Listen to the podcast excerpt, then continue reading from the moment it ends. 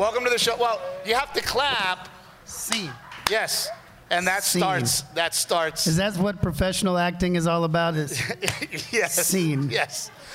But when you're acting, you have to do other people's words. You guys get to do the same song over and over and over and, And over and over and and over over again. and over again. As a, as a Doing it- comedian, doing it in your underwear. as a comedian, I got to write new material every year. right? You know, Isn't that the same with wrestling though? You I just got to do the write new same moves? material every match, every match. So let me ask you that. So but I only had two moves, so it didn't matter. you did only have two moves. Yes. there you go. You're you're the only man in underwear that I admired. You haven't seen me in underwear though. The night is young. The Well, night- let, let- let me ask you. So, when it comes to i- i- in wrestling, is it is there a? I don't know how we ended up here, It's but real. no, I know it's very physical and very real. But y- do you know who's going to win? Are you serious? Yes. A hundred percent. Okay. So, th- but I then, hate to. I mean, I know it's Christmas time and everything, and everyone believes in S- Hanukkah, Harry, and Santa Claus and all that. But wrestling might be predetermined. Yes. right. Okay. So, do you practice what you're going to do in the ring before? It depends on who you are, literally. I mean, you know, if you've been there for a hundred years, like Hogan. Uh, anybody, anybody remember when I wrestled Hulk Hogan and so. So uh, I, the stipulation to wrestle Hogan is that I have to beat Scott Hall earlier in the night. So I wrestled Scott Hall, and then I go to talk to Hogan about the match. so I walk in his room, and Hogan had been a, you know, in the business for 115 years. Yeah. His tenure is unbelievable. So I walk in the room, and I had just been in the business six months, and I looked at him and I said, "So, uh, Mr. Hogan, what would you like to do?" And he goes, "Ha, don't worry about it, kid. We'll call it in the ring." What does that mean? That means that we're going to do it on the fly. Like, is he whispering in and your ear? And he's whispering it. Well, not like, you know, not like, hey, buddy. but yeah, 100%. He's talking to me and telling me what we're doing while the match is going on. And But he I would- was completely terrified. But he definitely leads. well, yeah, especially, well, yes, I'd only been in the business six months, but even if I'd been in the business 600 years, you follow Hulk, Hulk Hogan. You do whatever he wants. And so what, ha- what happens? We lock up, and he pulls me in a headlock, and he has icy hot underneath his armpit. Right? And so I can't see the rest The of old the match. icy hot under the armpit trick. I'm gonna remember You that heard one. it here first. Randy Rogers did that one time. That was weird. Didn't it make your set? How'd you read your set? Yeah, it was a hold my beer and ugh, Damn. Hold my beer and smell this. hold my beer. okay, sorry to interrupt. Didn't go that far. So icy hot. Yeah, but I mean, yes, you you uh, you get to the arena. I'm really ruining it for anyone who truly believes that there is some realness in. Well, uh, you know, nobody watches our podcast, so you're good. Okay, good. So in that case, in that case, um, Everybody that watches the podcast, they're fucking here. so you walk you walk in you walk into an arena, and you go you go in the locker room, and there's a board, and it's right when you walk in. Everybody sees it. Goldberg versus Hogan, 20 minutes. Goldberg. So Goldberg versus Hogan is the match. It's going 20 minutes, and the winner is whoever is written up there. And so you work backwards. In this case, you. Yes. So you work backwards from it and you compile a match that's going to take that period of time. And You try to tell a story in that period of time with certain moves. And like I said, I only had two, so it really didn't matter for me. But uh, yeah, I mean, it's a terrifying process, especially when you're in your underwear in Who- front of millions of people. So Now- yeah, it kind of sucked. When I was in the business as a writer, I met several writers that wrote for WWE. Yeah. Uh, who decides that you beat Hogan? Uh, that night it was Hogan. Hogan decides. Hogan decided. Well, yeah. At, at, at, at the time, it was the Monday night Monday Night Wars, WWF against WCW. WWF uh, historically is known to be run by Vince McMahon. When you get a guy like Hulk Hogan in the business, who is arguably the pillar of professional wrestling, when he comes to WCW, an upstart company that is led by younger people, you follow his lead. And so he needed a, he was running hot with that NWO bad guy character, and they needed, you're only as good as a wrestler as your opponent, right? And so they needed some big, monstrous, ugly dude like me to beat him. And so I fit the bill pretty well, and, and I, I did. He chose to do it, and it was a perfect move for the business at the time. And he was, he's, he's very unselfish. Did know? you, did you He's ever do guy. the unselfish thing and decide to let somebody beat you? No, I was never in a situation to where I made the call, right? Really? At you the never of- made a call? Well, I mean, I've made a call a couple times, you know, but that was different. Um, the fact is, is that they never paid me enough money to be also a producer, right? So you pay me to be a wrestler. I come up, I, I, I show up for work, I see my assignment, and I try to do it as best as humanly possible. I don't get into the, hey, well, I should win this time, or let this. Although during the streak, and this should tell you a little bit about me. During the streak, um, and I wasn't the biggest wrestling fan growing up, so I don't really know how rabid these fans are. Well, I didn't at the time. There was a guy named Bobby Heenan. Okay, I don't know who Bobby Heenan is. Anybody, you're, you know? you're too young. Yeah, you know Bobby Heenan? So, so This guy's very into it, Right, right, here. yeah. This guy, that guy right there is like, I know who Bobby Heenan is. I can tell. So, um, and there was also a guy named Bobby Eaton, right? And he was a wrestler. And it was his birthday, and we were doing a house show. And a house show is a non-televised event, which is basically, you know, if you go to, if you're, if you got Vegas Saturday and you got LA ne- the next Saturday, you'll do a small town, maybe a gig In between. in yeah. between, right? So that's that's what dark show or uh, house shows were. So they're non-televised events. It just so happened to be in his hometown, and it just so happened to be his birthday. Oh, sh- And he taught me a, a sh- like a lot in the business. He was extremely unselfish. He gave me every bit of knowledge that, that he had. And I wanted him to beat me on my birthday in the middle of the streak, and, and they wouldn't let me. And I had no idea why. Because, well, they had to build this huge. yeah, but it was his birthday. It was his hometown, and nobody'd see it. But every Like, time somebody- in the audience is gonna Every time he you're- came into town, it was his fucking birthday. So he's like, let me win. It's my birthday. I'm just saying, you know. But they I mean, didn't let you, even in a Oh, dark. 100% no, no, because it, it would have gotten out. It was before the internet was a huge deal on re- in wrestling, but yeah, it would have gotten out, and it, I would have been a sham because the streak was. How many were How many were in the streak? If I recall, 70. I think no, 170. I think I 170. I think I beat like five guys at least five times apiece. I mean, Uh, I, there, I insert dirty joke there. Go ahead. they, they, Thank you, Wade. I know you saw it. They started making a, they, started making opponents up after a while because there weren't. I, I don't think there were 170 But but guys on our roster. did you know that they were going to turn you into the like you know? Did they already tell you like, hey, No. we're going to do something huge with you? No, it was all organic. It just happened. Um, I, I, I was a professional football player who looked at wrestling. I, I look, I turned my nose down at it.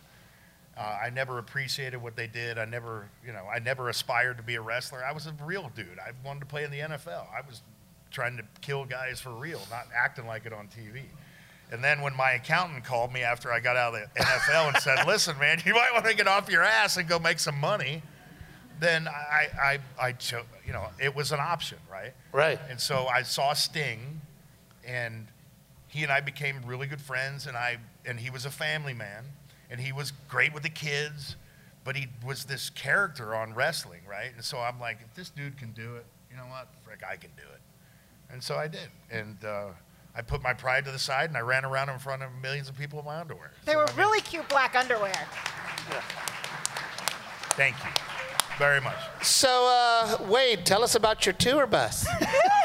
How do you segue from? How do you, how do you follow stories like this? I will say, I will say though, man, I will say, you know, like, I, I, I you, you keep talking about ruining for people, but you know, like the, the movie The Wrestler was was a great movie. It was And a lot. There's a lot of truth to a lot- that. That's what I was wondering. It seemed like there was a lot of truth behind that movie, and you may be, you know, winning, but it, you guys go through hell, right? I mean, it's the, brutal. The best right? way I can describe being a pro wrestler is you're you're a rock star and a professional athlete built into one, right? So you go to different towns every couple days and you party like your head's about It- to blow off. Are we getting sound? Uh, uh, make sure you're talking to the mic, sir. yeah, yeah, especially when I say something like Sweaty that. balls, sweaty balls, sweaty balls. you know, but like I said, you're you're a you're a you're an athlete and a rock star, right? And so you're physically you're on the brink every night, but you have to go out and do your job. But then you have to be a man of the people, right? You've got to go out and mingle with everybody and make new fans. And I mean, it was a great deal. It was unbelievable. But, Yeah. but it is very taxing. My first year, I was on the road 215 days a year. 215 days. Jeez, Yeah, But- it's crazy. Did you? it's crazy. When did you have your? Did you have your son before or after the career? No, I retired. I met my wife when I did the, the Santa Claus movie, and then that was my Great movie. last match. It was a good movie. I met my wife. Um, other than that, I could care less. But, um, But you, you met your wife on that movie. I met my wife, and then I went back and I did uh, uh, WrestleMania 20 with Brock. And then I retired for 12 years. Well, and then there was a match where you came back with your son. Well, yeah, because I had it because we had a kid and he's like five, and everybody always asked him, "What'd your dad do?" And you know, I thought, and so I'm like, you know what? Forget all these answers and let's just show him. So I went back at 500 years old, beat Brock Lesnar in 90 seconds, and you know had a nice little run for a couple years, and I got to provide my son and my wife with a front row seat of a- actually what I used to do. So I mean, for a guy like me in show business, which we're all in, it's it's few and far between uh, opportunities like that to be able to retire and then come back and then show them firsthand what you did. So you essentially just took them on tour with you. Well, yeah. I, I wouldn't be married if I would have taken her on tour with me. But, yeah. Whoa. Edit that. Edit that. Cut that. We can cut that. This is not live. Thank y'all for coming out. Go, go have a good night. Good night. We're- Merry Christmas. Okay. Merry Christmas to you all. We raised a lot of money. Renee, show me your Ruined a couple families. I'm just saying.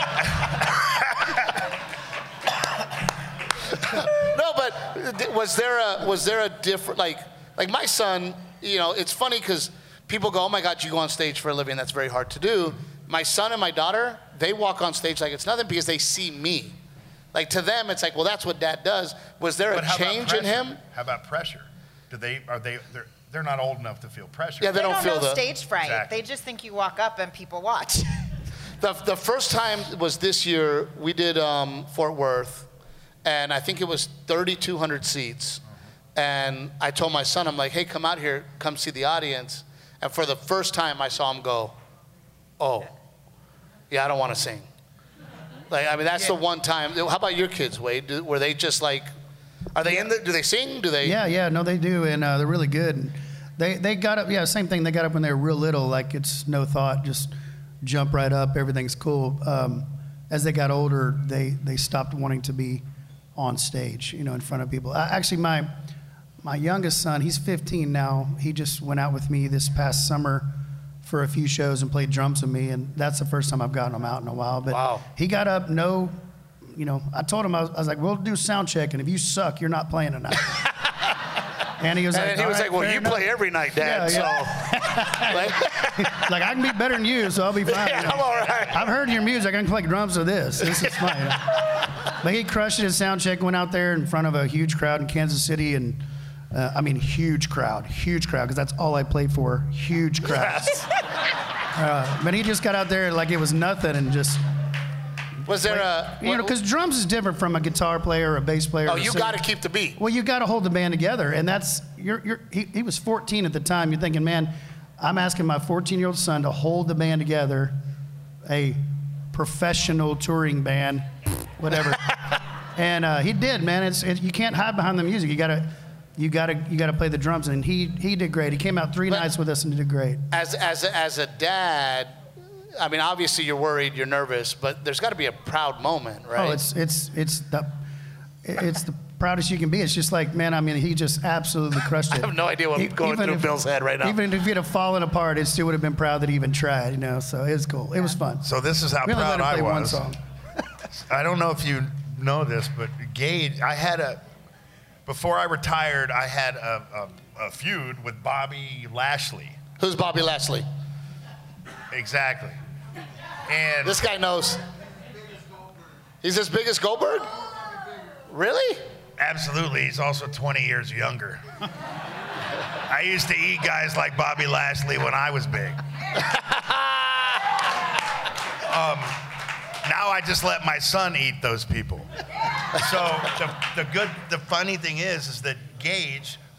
So Bobby came in.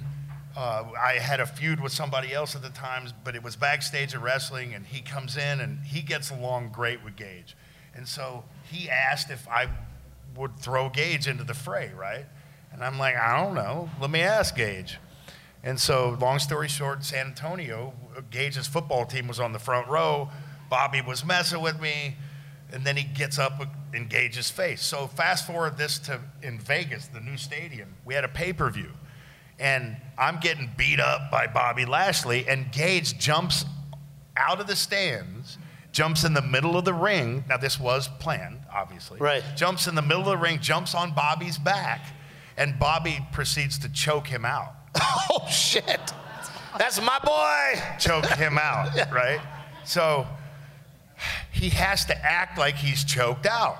So I'm over in the corner hurt, but I'm watching my son to make sure he's doing everything correctly. Well, he's smiling. so I started. He's like that. I This is so cool. I started laughing over here because being proud of your son, and and I'm choking Gage. So he, I got his shirt and I'm behind him and I'm consoling him, but I'm literally choking Choking his ass. with his own shirt, so he stops laughing. right? You're like, stop. So I was very proud of him at, at that moment, right? So Pretty good. Hey, what do you think this is a game? Bro, take this shit serious. Serious. this is real shit, You have to take the fakeness seriously. yeah, yeah, please. Right, babe? Listen to him. You have to take. I the- try. I try. Oh, she. I think, I think she meant that to you. Yeah, yeah. She, You have to take the fake. ri- I don't know yeah. how it works. Yeah, I don't- Yeah, sorry. Now, what happened to the drummer that your son replaced? Well, he only, got, he only got to play one song. We're not going to get carried away here. Oh, I just, I mean, you're like, take a day off. My son's going to play. Yeah, no, no, we're not going to do that. I mean, he's going to have to learn, you know, to, you got to, you don't just get to get on stage and play for thousands of people. You got to play for two or zero for a long damn time before you get to, you, How- you got to earn it. Strength. How long has, has your career been? 20, I've been playing for 27 years now, 26 Oh. years. Yeah. Sleeping I mean, in the, the, Beatles car. were only together for eight, so that's pretty good. That's, that's pretty damn good, brother. Again. Who are the Beatles again? Yeah. Who's George Harrison? Wor- worst show you ever did? Worst show? The worst show you ever did? Flatbed trailer outside of uh, Lubbock in a city called Post. We, You know Post? I was like, are there people from Post here? No, this guy was like, I was, I was She's the one. yeah. Post. She goes, I was the one person at the show. Yeah. That was. my piano player at the time was right when we first started. He's like, I got us a gig. And we're all like, of course, back then you're like, yes, we Let's have a go. gig, anything, we'll take it. And uh, we played outside of a bait shop, Bake shop. What? Did you say bake or bait? like Kevin Fowler bait shop. Beer, bait, and ammo. How many people? That's worse than a bake shop. Worse than a bake How many? shop. How many people? I, I don't know. Other than her. I try to put it out of my, my mind. But those are the ones that don't go away. I did a show, Midland, Odessa. They call me up, new new comedy club. I'm like, I'm in. What are we doing? I get there. Behind the stage, they had a twin bed. And they were like, that's where you're staying. I go, where am I going to shower? They had a water hose over a pipe in the kitchen over the grill Nice. you know, and I would shower in there, and then I'd put my shit on, and then eight people would come and perform, not knowing that I had not made my bed. there was in the back. I'm like, this comedy club fucking sucks, but I'm Yeah. doing a gig. It's a gig. Stillwater, Stillwater, Oklahoma. One time, I, after a show, I paid for a hotel, went inside, went back out in the car, and slept in the car. I've done that. I didn't Yeah. even ask for my money back. Yeah, I've done that. You're like, there's only porn on the TV, sir. Well, I would have stayed if there was that. What's that? What? Well, but Sorry, Bill, what? so, but Bill, did you have to do the Blacked mom and pop wrestling things too, or you pretty much went straight to the show? Yeah, I mean, I uh, I did that right in the beginning in Orlando at Universal Studios. We had a show. I think it was Saturday morning or something, and that was that was my territory. Right, that's where I went and I kind of learned.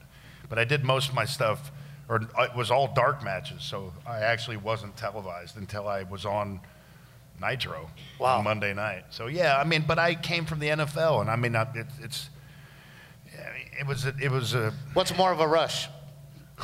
football. Football You're for kidding, sure? right?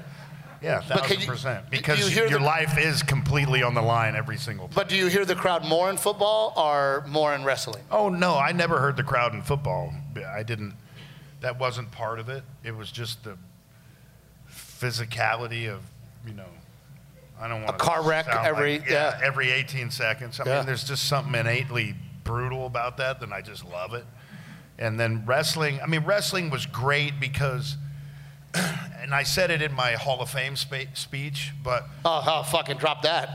Ah, Shit. It's fake. Hey, it's fake. So it's a fake Hall of Fame. I'm not bad. saying it like that. Just saying. I'm just I mean, saying. Shit. I'm just saying. I mean, my name's the- on the comedy store wall on the Sunset Boulevard. I'm just saying. My only reason to want to be in the NFL was to be somebody that kids could look up to. Period. End of story. Well, you're, se- you're seven foot. They always look up to you. But I realized that as I was doing my speech at the WWE Hall of Fame, it was more important and I would reach more kids if I was doing the WWE thing. So it kind of came full circle, and I didn't appreciate the business. I didn't look at it in, in any other sh- way, shape, or form other than a money making business.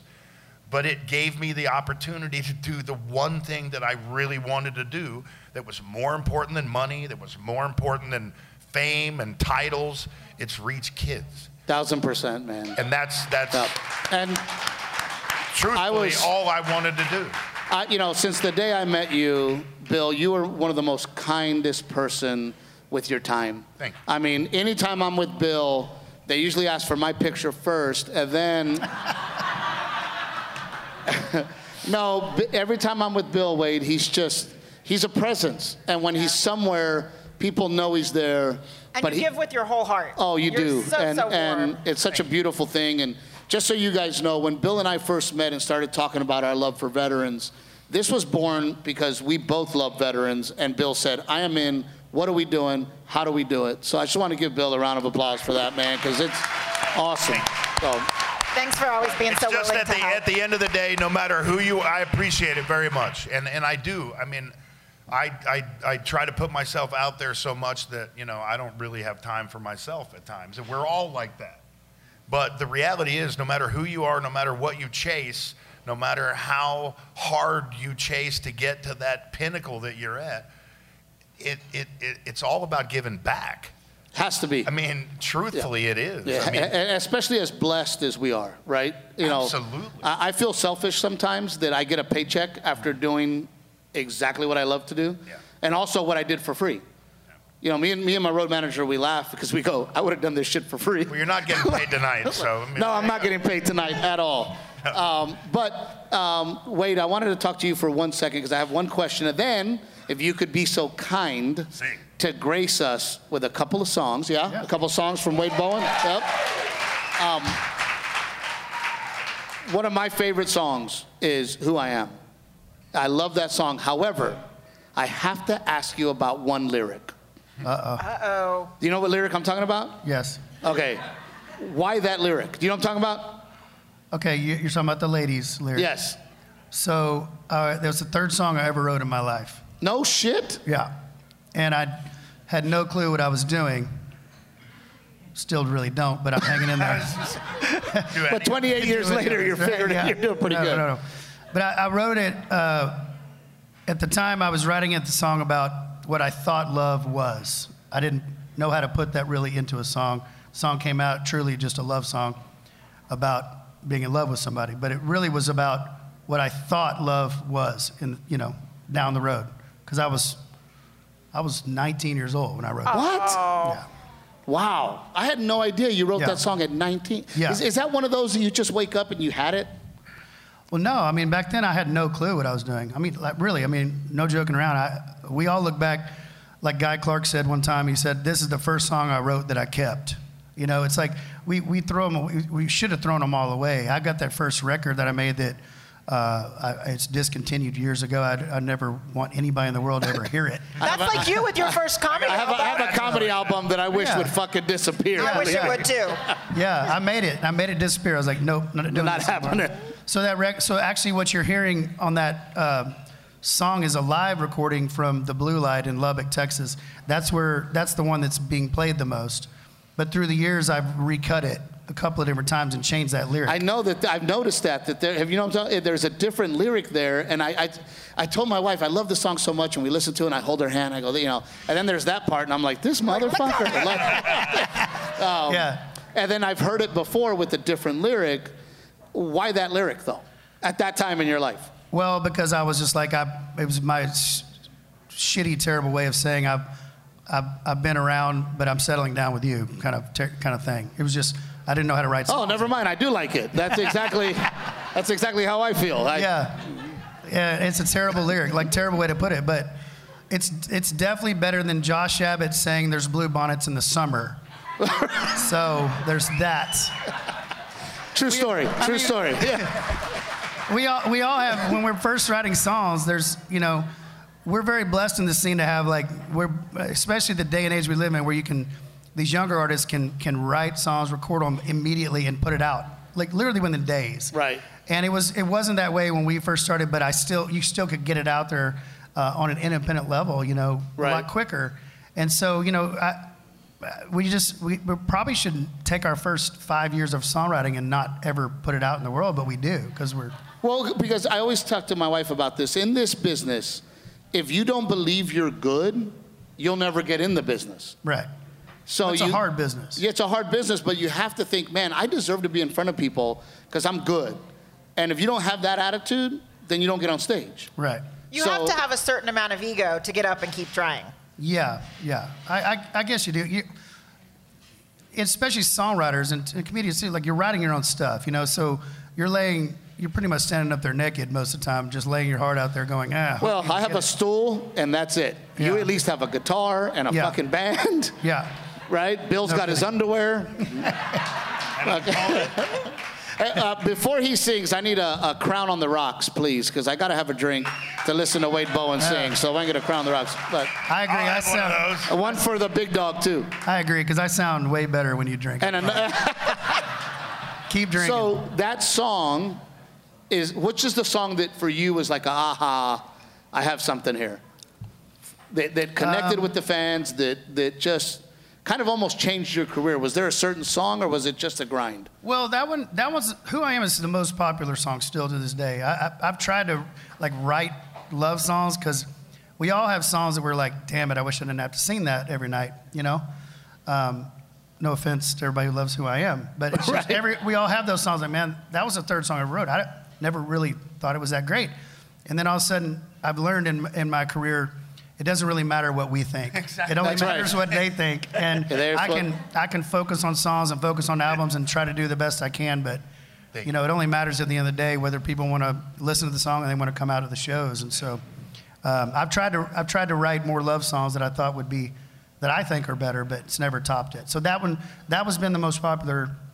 That one and a song called "Till It Does" on the first "Hold My Beer" record that Till Randy and I did, and then, but I think the changing like the the biggest song was "Saturday Night" for me because that was the first time I was on a major label, first time I had the major publishing deal, like first time I had everything right in the, the palm of my hands like I wanted in my career, and I had that song, you know, moving up the charts and all that, and then still. Can I brag day. about you real quick? Number Yeah. one on the Texas music chart right now. Yep. Yeah, Congratulations. thanks, man. But that that song was the one. Well, Saturday night was like, you know, it was the kind of introduction to the rest of the world. I've been playing Texas music and all that up until that point. So that was the first real, like, charting song and kind of got me out to the rest of the country and the rest of the world. And so that, that was, I mean, still to this day, every time we play it every night, it's not the most requested song, but it's the one that everybody goes, oh, yeah. I know that song, yeah. So Favorite stage to ever I think it's the only car- true karaoke song that I have. If you go do true karaoke anywhere in the country, Saturday and I hope night's you the don't. only I hope you fucking don't do karaoke. Anybody here? Shame on you. We're doing karaoke after the podcast, y'all. Yes, after the podcast. Yes. Yes, we're Yes. we're doing all Randy Rogers songs. we're gonna do Blue Bonnets in the summer. Fuck it. We're uh, but favorite stage you ever set foot on? Red Rocks. Really? Yeah. It's it's the prettiest stage I've ever That's been. an amazing stage. Yeah, it's a- Especially for music. Yeah, for music and just the history there, but but just standing on that stage is is is absolutely gorgeous. It's magical. I mean, actually, I really love the scenery and everything, the feeling you get at Red Rocks. But but there's a magical thing about the Ryman in Nashville as well. That's Well, that's what I thought you were going to say because as a Texan, you know, even though we're new friends, when I see Texas artists step on that stage, it makes me so damn proud. There's a more You know, magical. It really yeah. does. It really does. Well, there's a there's a magical thing that happens. There's a feeling you get when you play the Ryman for sure. The room sounds good. It's historically, I mean, for me, when I first started out, to me, the greatest honor I could have ever. I, the number one goal I had for me in my entire life was to play the Grand Ole Opry, and that's where it all started. So to be on that stage where it all started, and the room still sounds amazing. You feel Right. like you're in church, and it, there is a special feeling on there. Red to me, Rocks to is the walk prettiest. out on those like wood planks. Yeah, you know? to hear it. To- and, yeah, the first time I ever played the Ryman was they did a, an- a, a like a early show because every night, uh, every once a year they go back to the Ryman. The Grand Ole Opry goes back for a month, and this was this they went back there, and so they did a matinee show during CMA Fest week or whatever they call it, and so I, they asked me to come in and do that, and the cool thing about the Ryman is they still have the stained glass Yep. all you know all along the top, but you can't see it when you're on stage at night. But it, during the day, it's perfectly beautiful because the lights are coming through there. And my wife and my kids had flown in, and uh, for that deal, it was like only my second time to do it. And I, I played a, a song I wrote for my kids, you know, Oh. there that night. It was just like, man, it's, that's just good. Magical. gets. Yeah, It's I'll never forget that day. I was so upset because you know we we played. Oh yeah, you, that's definitely a, a round of applause. Yes, yes. I was. Um, it feels weird getting sentimental next to Goldberg. yeah, well, he'll take care of that here in a minute. He's, uh, but the uh, you know what, what I you know I finally got to play Nashville, I, and they offered the Ryman for me to play. It wasn't available, so I ended up playing the State Theater um, a couple doors down, right off of Broadway. But I, I told my people, I said, I gotta play the Ryman. You know, if they're doing comedy there, I gotta do a show there. You beat me to it. Amazing. Without further ado, you mind singing a couple? You know, sing whatever you want. Now, you know what we want to hear, but sing whatever you want. Is uh, Gus? You think uh, that microphone will be best for him, or, or do we want to put him on? You want me to like? You mean to like sing like this? Well, we can we can put the mic up there if you like. What, what do you prefer? Can we get him the mic in front of him so that he doesn't have to sing like a weirdo? don't care. Here we go. You okay? I am a professional. Do not try this. Again.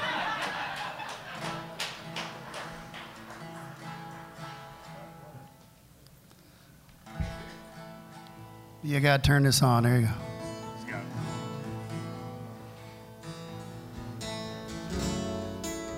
By request. Again, again.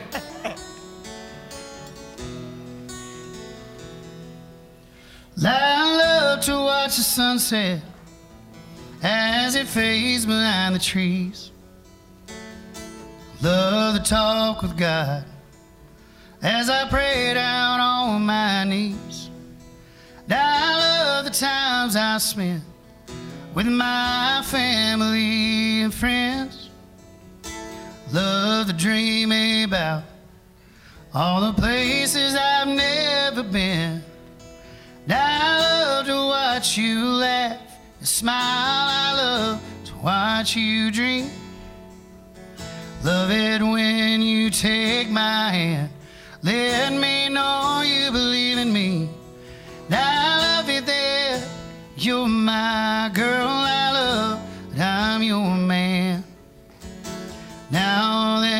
You're in my life, baby, I know exactly who I am.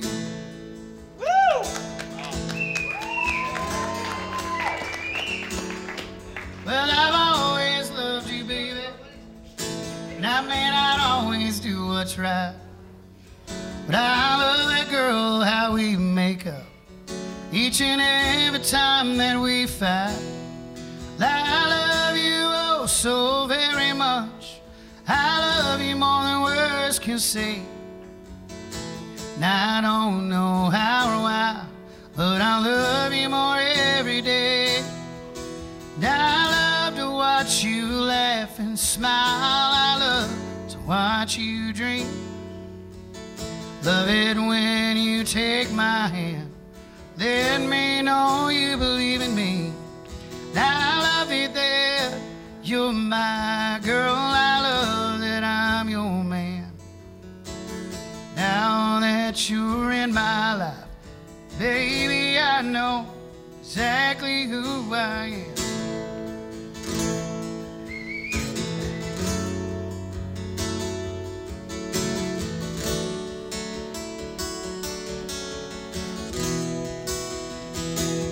Yeah,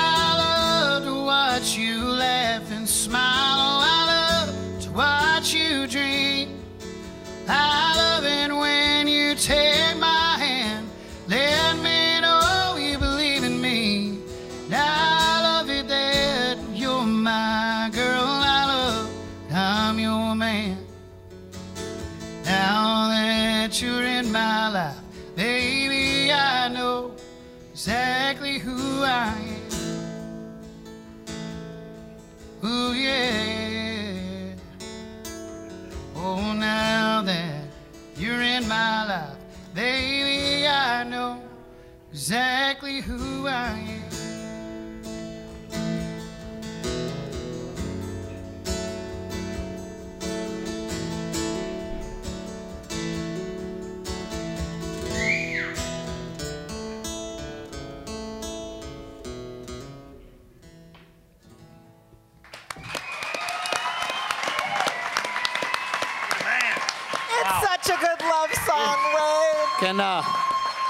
I brought a, I brought an extra set of panties. It's in, uh, For me or for you? for for both of us. We both brought.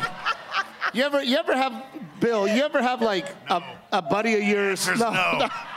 Whatever it is, it's no. Yeah. No, I was gonna say, you ever have like a buddy that comes to your house with a guitar? No. And then he sings, and then you think he's good, and then this fucking guy sings, and you're like, oh, that's fucking good.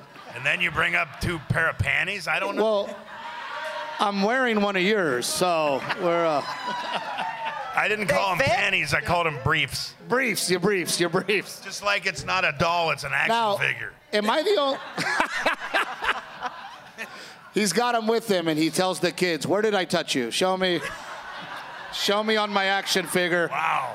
Show me on my action figure." Man, you dug deep for that. it was fucking funny. All right. Leave it I to Steve to ruin a sweet moment. I moment. mean, Touche. maybe I'm not in the Way to Hall of ruin the Fame, Sweet moment with the song and the love and all that. Good job there, bud. but I hope we're not recording any of this. This is. Uh, When's your special again? as a 19 year old to write that song. Yeah. That's you- just what I it's- kept thinking. I, dude, I, I, I Well, might. my, it was, I had Is an a- imaginary girlfriend at the time who was really smoking hot. No, but you know what? I got I got teary eyed because Steve and I started dating when I was 19. So I hear you sing that song, and then I'm like, well, there is love like that at 19, you know? You know, it really is crazy though. That you, like Ray Wylie Hubbard taught us, you you better be careful what you write because you may have to sing it forever, and it's it's very true. I never imagined I'd be singing a song that that, and every single year I do I do handwritten lyrics, and every single person requests me to write who I am. It's a part of people's weddings, and I'm like, damn, shit, that's the song I'm known for, you know. That's, but- that's like that's like doing TV. We're doing a movie and then filming the rehearsal, right? Yeah. Because the rehearsal's always freaking better than Every any time. shot you're gonna do, right? Right, So I, I, that's kind of an analogy. But you you- really you- weren't overthinking it. but No, you're I still able to sing it with passion. Yeah. No, I do love the song. I, I don't mean to, I'm definitely not talking bad about it because I, it's, it's like I said, I'm, I'm bragging about because it's done, it still does amazing things for my career. It keeps me afloat. It's just, uh, I, I, I look back and think, man, I've, you know, been work, I work so hard. I love writing songs. That's, that's, I love to do it. I do it all the time and it's why I release records, you know. So I just, I've worked really hard at the craft and it's just funny to me to look back and think, man, that's still the one people want to hear and that's, that's amazing. Cool. And you're right. I probably didn't overthink it. I just put it Yeah, out. And, Yep. Just came from your heart. How about a round of applause, huh? It was amazing.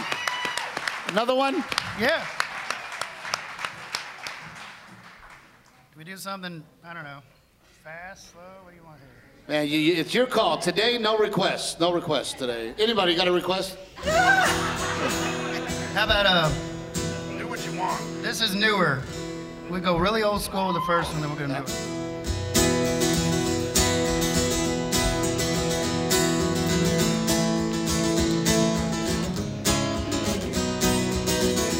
I magic, you'd be mystery.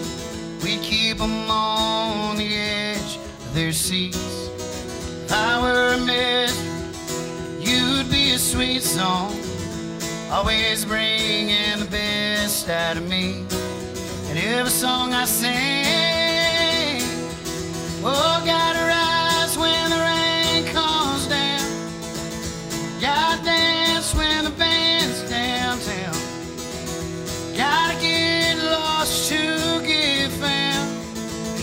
Gotta love when love comes around.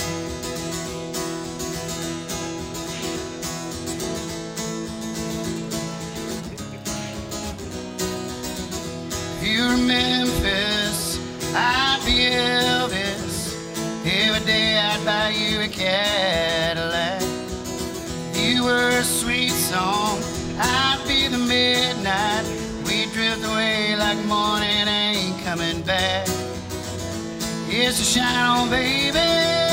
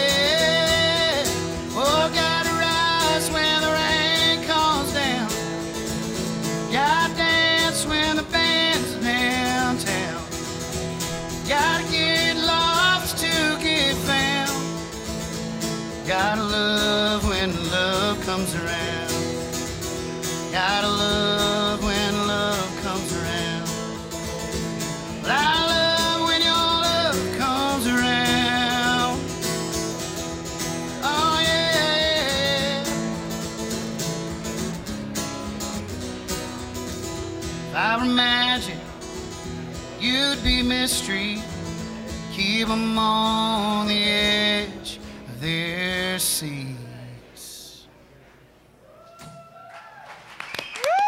Thank you. It's awesome. Thank you. Fucking A, huh? Wow, that's why I got in this business. Got a front row seat. Now, Bill's gonna sing one next.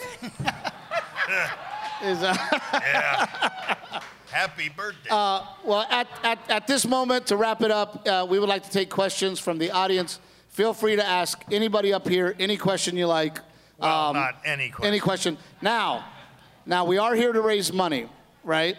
And uh, if somebody would like to pay a donation to Helicopters for Heroes for Bill Goldberg to Helicopter Wade, we will take some money for that. I'm just throwing that out there. All right? I'm just throwing that out there. When there. did I segue into an amusement We, park uh, ride? Yeah, well. So if anybody wants to take care of that, we'll make that happen. Anybody have a question, please come on up and ask any question you like. Oh, you got a request from the back. One more song, Wade. She said it. She said it demanding. that a question? Yeah. She said it like now. Do it now. She did. Yeah. Well, we all want it. A lot of passion behind that. God, nobody says that shit to a comedian ever. Come on, Steve. Another dick joke. We all want it. Like, Give us more jokes. shit on Bill again. We want it. Yeah, who wouldn't want that? They they don't have to go to the mic. Raise your hand if you have a question. You don't even have to get up. Yes, in the back. I saw somebody raising their hand in the back. Did I? Right here behind the camera. Oh, right here. Yes, sir. The, I know who. Uh, let me guess who you're going to ask a question to. Let me- So Goldberg, I know you went from WCW to WWE. How was it? What was the difference working for both companies? So what, I have to repeat the question so that, that people at home know what's going on. What was the difference between both companies? Because you were at WCW, WCW and WWE. What was the big difference? The best way that I can describe is WCW was run by the inmates. it was. I mean, you know anything about the wrestling business at the time? You got Kevin Nash. You got you got Scott Hall. You got Hulk Hogan, 100%. Then on the other flip side of the coin, you got the 800 pound gorilla, which his name's Vince McMahon. So, I mean, as long as you go into Vince and make sure that every idea that you have sounds like it came from his mouth, you know, you're good. But uh, I had a, I had a much better. Yeah, exactly. I yeah, I do that now with my yeah. We all do that with our wives if we're smart. 800 pound gorilla, you say? Well, yeah, we, I don't describe Wanda like that usually, but, um, but honestly, man, I'll, I'll be perfectly honest with you. I had the time of my life at WCW. It was awesome. Uh, we were killing, you know, WWE, and it was like a small band of brothers against this big conglomerate, right? But a lot of those brothers were deceitful and villainous, right? So. I'm describing a lot of likenesses to our women that we call our wives. Question But, right here. Yeah. Very aggressive. He's getting up. My wife's favorite wrestler. She's loved you like long before Thank we you. ever. You are the only one in the world that's ever said that. Are you his? Are you his God. celebrity pass? Two two part question. Two part question. What is this? The fucking UN? What? The, got, got a two parter, sir. Do you uh, your relationship with Vince McMahon? Do you like him as a person? Like, is he all like right Vince? important stuff? And then the second part, bringing up another wrestler, Sting. Did you have a relationship with? him? Do you like Sting? Is he? How is he? Hundred percent. You know, I'll I'll start with the second question. Sting's the reason why I broke into the business. Uh, Sting, Sting set a great example, and he's about to retire in February.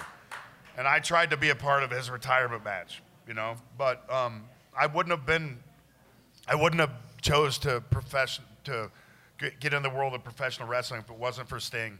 Uh, he was a, don't take offense to this. He was a normal dude who went out and did abnormal things, right?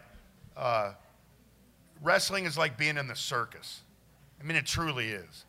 Uh, so I never, like I said, I never looked at it with much respect. But after I watched him from afar, I realized that I had the ability to go do it because he was a man. Performer. Well, he was not only a performer, but he he he had self-respect and he commanded respect, and he just he. It's it's really hard to describe it, you know, because Steve Borden, Sting, is is one of the best human beings on the planet, and he set an example for me, and I just tried to grab the torch and run with it, and make him proud, you know. So. Uh, Oh, from what I see, I you sound did, like though. a corny motherfucker. No, here, you didn't. I? I mean, really. I mean, I apologize for that, but I mean that's that's the truth. I mean, I love him to death. The Now, do you like match I ever- Vince? I ever had. Well, I'm taking my time getting to that. but I mean, I had the best time of my life in the ring with Sting. You know, the match that he and I had, and I mean, Sting. I'll never forget. Sting took me to NASCAR when WCW sponsored NASCAR eight years before I got into the business. You know, I mean, he, we were just friends. Uh, I used to train at his gym. He and Lex Luger owned a gym in Atlanta. When I was with the Falcons, I used to go in and bend all his bars. He Bragging again. How many? Uh, yeah. No, I'm just saying they they hate. I used. me. I break toilet seats, bro. Oh yeah. that's a that's a different one to brag on. But, um, now segue into Vince. Vince Vince is like Dana White. right? Uh, he's he's the big boss, and he makes everything happen. But in all honesty, he gave me the opportunity to put my wife and my son on the front row and gave me the ability to perform again in front of him. So I owe him everything until we went to Saudi Arabia and he asked me to put uh, Roman Reigns over, and I had COVID.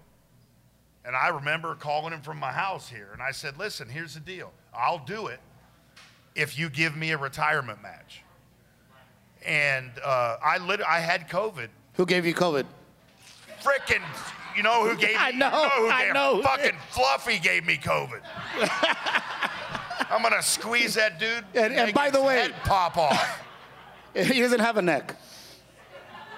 But by the way, Fluffy gave me COVID. God, thanks for bringing that up. no. I'm sorry. Sorry, Gage. All right, one But, more. but uh, hold on. Yeah, go ahead. But he, ne- but obviously, you know, he never. I did what he asked.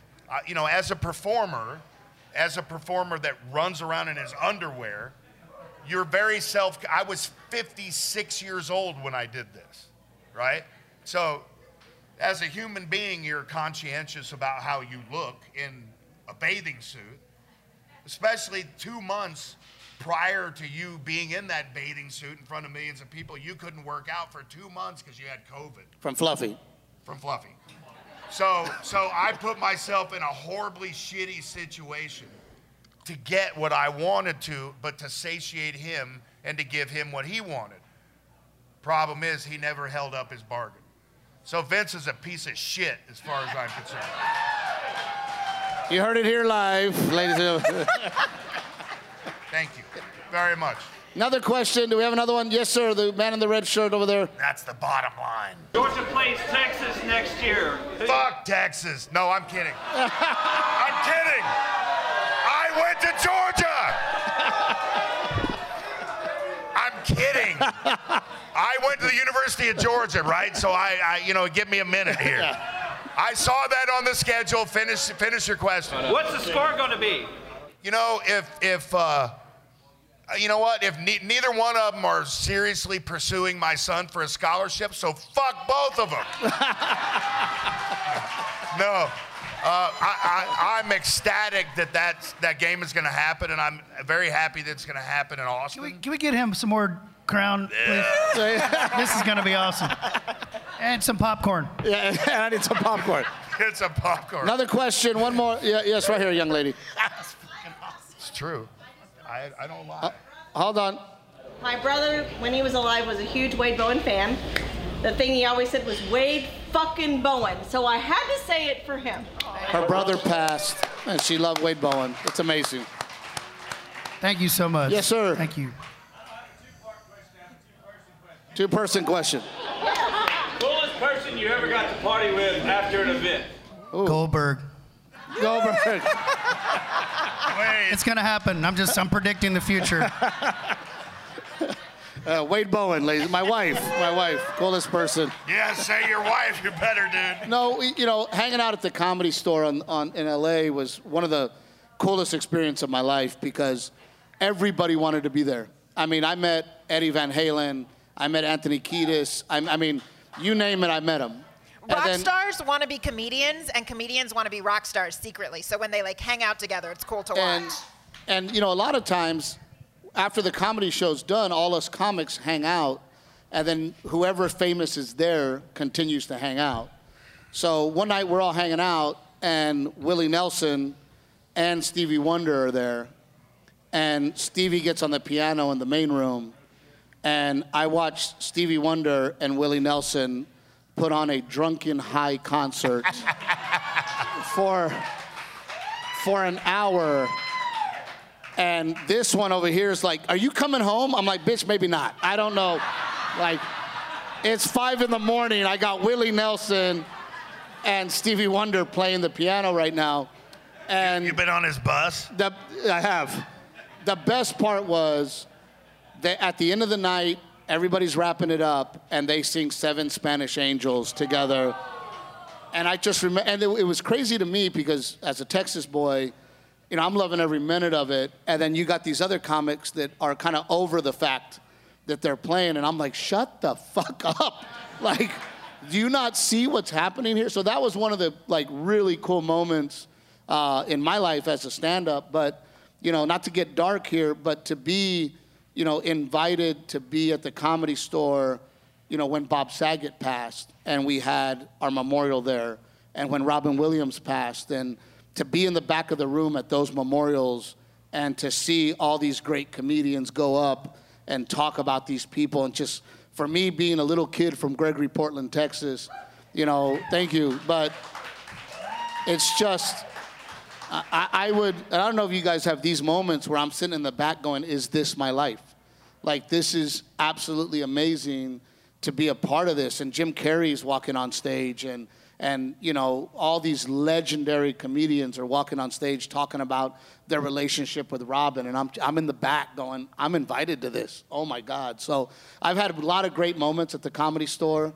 Um, but I will say, I will say that no bullshit me and my wife as drinking buddies ain't nothing better. Ain't nothing better. That's the truth. Yep. Nothing better. She don't drink much anymore, so it's rare. We gotta. Uh, last question. We gotta wrap it up, and we gotta keep you guys for a little. Burt. Reynolds. Uh, Burt Reynolds. You hung out with Birdie. Oh yeah. Tell me about that one. Burt Burt worked with my wife. My wife was a, is a stunt woman, was a stunt woman, right? And so she worked with Burt for years. And we went and did the longest yard, and I walked right up to Burt, and I was like, Burt, my name is Bill Goldberg, and he goes, I know who the fuck you are. and I said, okay. um, Hall of Fame. Oh, I was in the Hall of Fame. uh, so I, I, I said, Mr. Reynolds, you, you might know my wife. And he says, Who is that? And I said, uh, Her name is uh, Wanda Ferraton. And he goes, You mean blue eyes? Or you mean, you mean brown eyes? And I'm like, Oh, great. Yeah, that's awesome. yeah. How well do you, you know her? And uh, he's, he, uh, we talked for a second and then we shook hands and I walked off. And about 10, I got about 10 steps away. And he goes, Hey, Goldberg. And I turn around and he says, You know, I respected you before, but now that I know that you're married to Brown Eyes, I respect the shit out of you. That's awesome. so, yeah, Burt, Burt, was, Burt was absolutely one of the coolest. He, Burt, he was freaking Burt Reynolds. Burt Reynolds, man. Yeah. You know, he, the only bad part about him is he gave me his agent, and he was, a, he Piece was of shit. worthless. But other than that, Burt, But he, but he, did, he didn't give you COVID, so that's a good thing. Yeah, no, no. Uh, Wade with the closer. Let's go. That concludes the podcast. Give it up for my special guest. Thank you, gentlemen, for being with us tonight.